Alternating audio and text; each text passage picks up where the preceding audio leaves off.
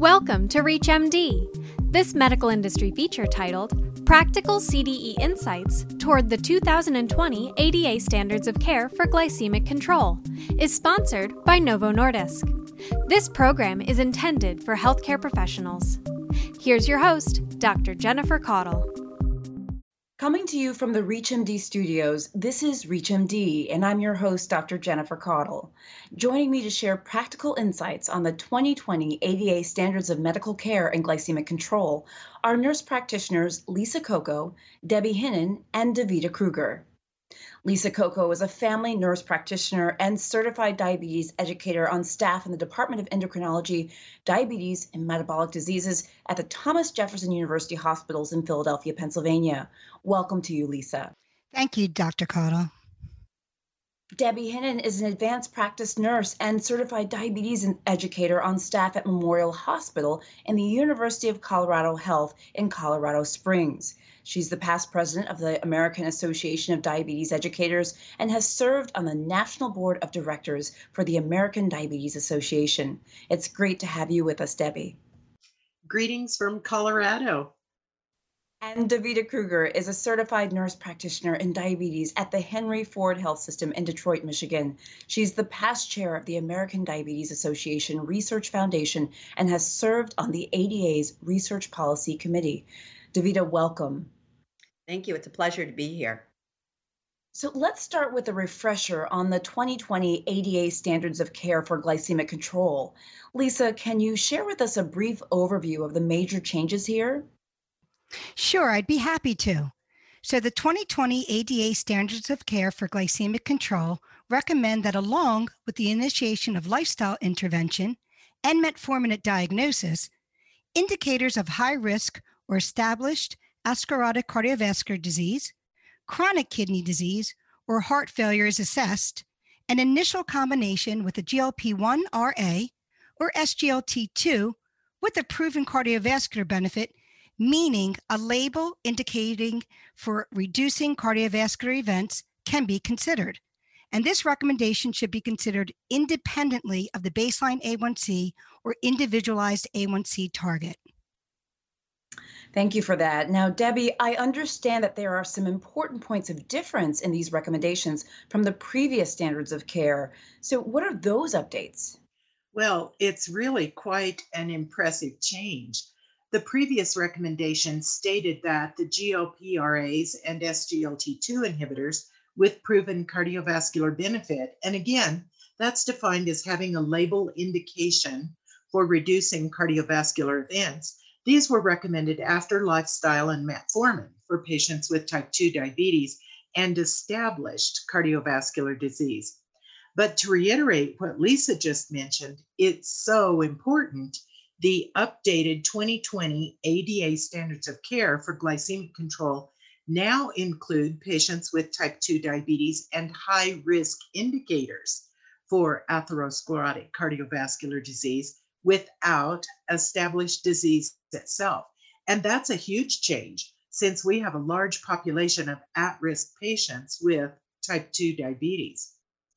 The other change for the twenty twenty A D A Standards of Care for Glycemic Control includes recommendations around C V risk status being independent of baseline A one C or A one C targets. Recommendations should be considered for our high risk or established A S C V D, C K D, or heart failure patients independent of baseline A one C or individualized A one C targets. So those two changes are having us consider various patient factors with emphasis on evaluating C V risk when we're selecting therapy for our patients with type two diabetes and high risk or established C V D. Davida, what are some of these other patient clinical characteristics that we should factor in when considering initiating therapies for patients with individualized A one C targets? Well, I think with the medical standards of care, we're looking at patient and drug characteristics beyond A one C lowering to find the most appropriate therapeutic options for our patients. We're taking into account that our patients have cardiovascular disease or have high risk indicators and this puts them at greater risk for morbidity and mortality. So now we really are taking more than just glucose into consideration. Standards for care continue to provide recommendations based on patient factors such as minimizing risk of hypoglycemia, compelling need to minimize weight gain or promote weight reduction, and cost of medication, which are issues I come across all the time in my practice. Thank you for that. For those of you who are just joining us, this is ReachMD, and I'm your host, Doctor Jennifer Caudle, and with me to share practical insights on the new twenty twenty A D A standards of care for glycemic control are nurse practitioners Lisa Coco, Debbie Hinnen, and Davida Kruger. So coming back to these clinical characteristics, let's consider some methods to help patients address them more effectively and maintain adherence to treatment along the way. So what are some counseling tips you've learned to improve the course of care for patients with type two diabetes? Lisa, let's start with you. Sure. Education, both for me and my colleagues in clinical practice, is key. And initially, this often translates to explaining to the patient why you're prescribing the medication, how it works in the body, what it's indicated for, the benefits that they may experience, important safety information, and any helpful tips to accessing the medication. This all can be addressed at the appointment, whether that's in person or through telehealth methods. Doing this remotely is more challenging, but it can be done, as long as it's done slowly and the patients are made to feel confident in our recommended approach. I find them to be quite happy to start a new regimen. Excellent. Davida, what's your perspective here? Well, I totally agree with Lisa on the education front. For example, if I can provide a medication to address my patient's need to minimize the risk of hypoglycemia and minimize weight gain or help promote weight reduction, then that is the education that I think is really important to share with our patients. And there's no reason I can't teach a patient how to take a medication or an injection through telehealth. I have them pick up their prescription and then schedule the appointment, and we all, we can easily do the training and the education in person or via telehealth. And I also think our patients should talk to someone who's going to follow diet and exercise plans with them as well. Anything else you'd like to add, Debbie?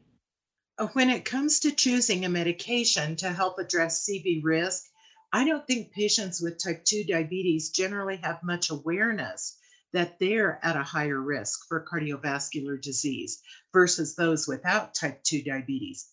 So we have some groundwork to lay down to make sure patients are aware of that risk and the complications associated with diabetes.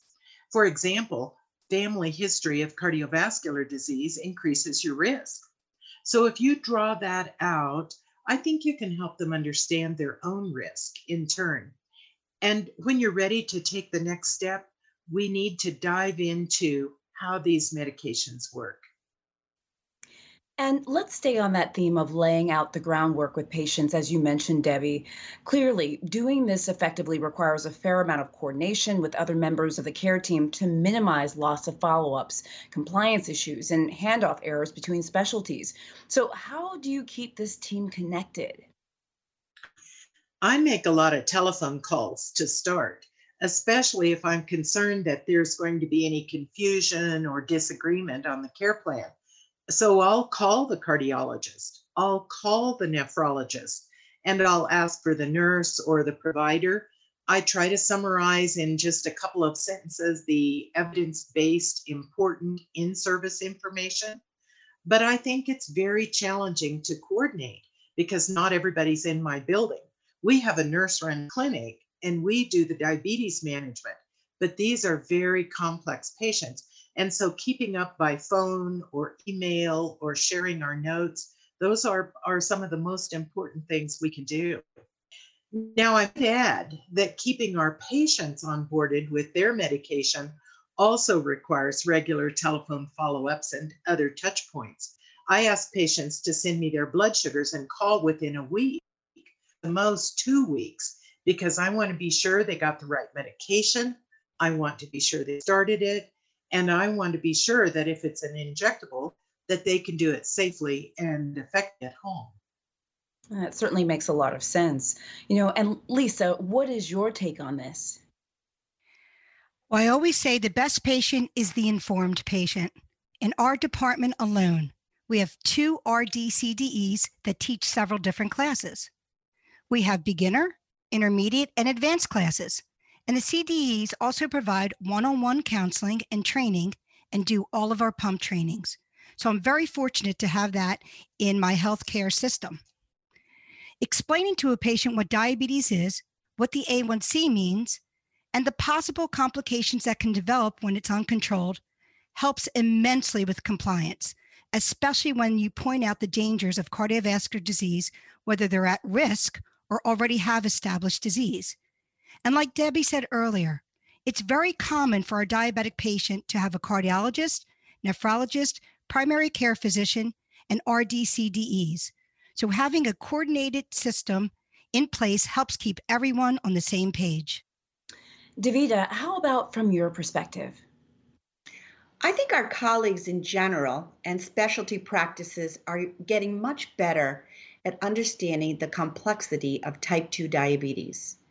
Diabetes is associated with various comorbidities, and we're trying to match our treatment with the active or potential problems of each patient.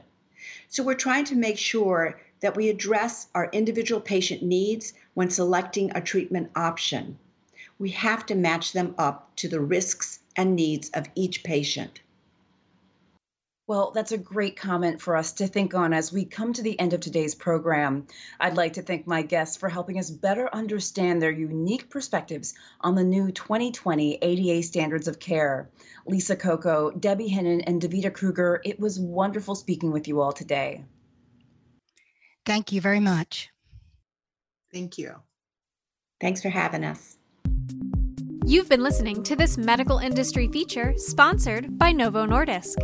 If you missed any part of this discussion, visit reachmd.com slash heart of T two D. And to access the full two thousand twenty A D A standards of care, go to diabetes dot org and select resources for medical practitioners. This is ReachMD. Be part of the knowledge. Novo Nordisk is a registered trademark of Novo Nordisk A S Copyright two thousand twenty, Novo Nordisk. All rights reserved. U S twenty D I zero zero three three one, October two thousand twenty.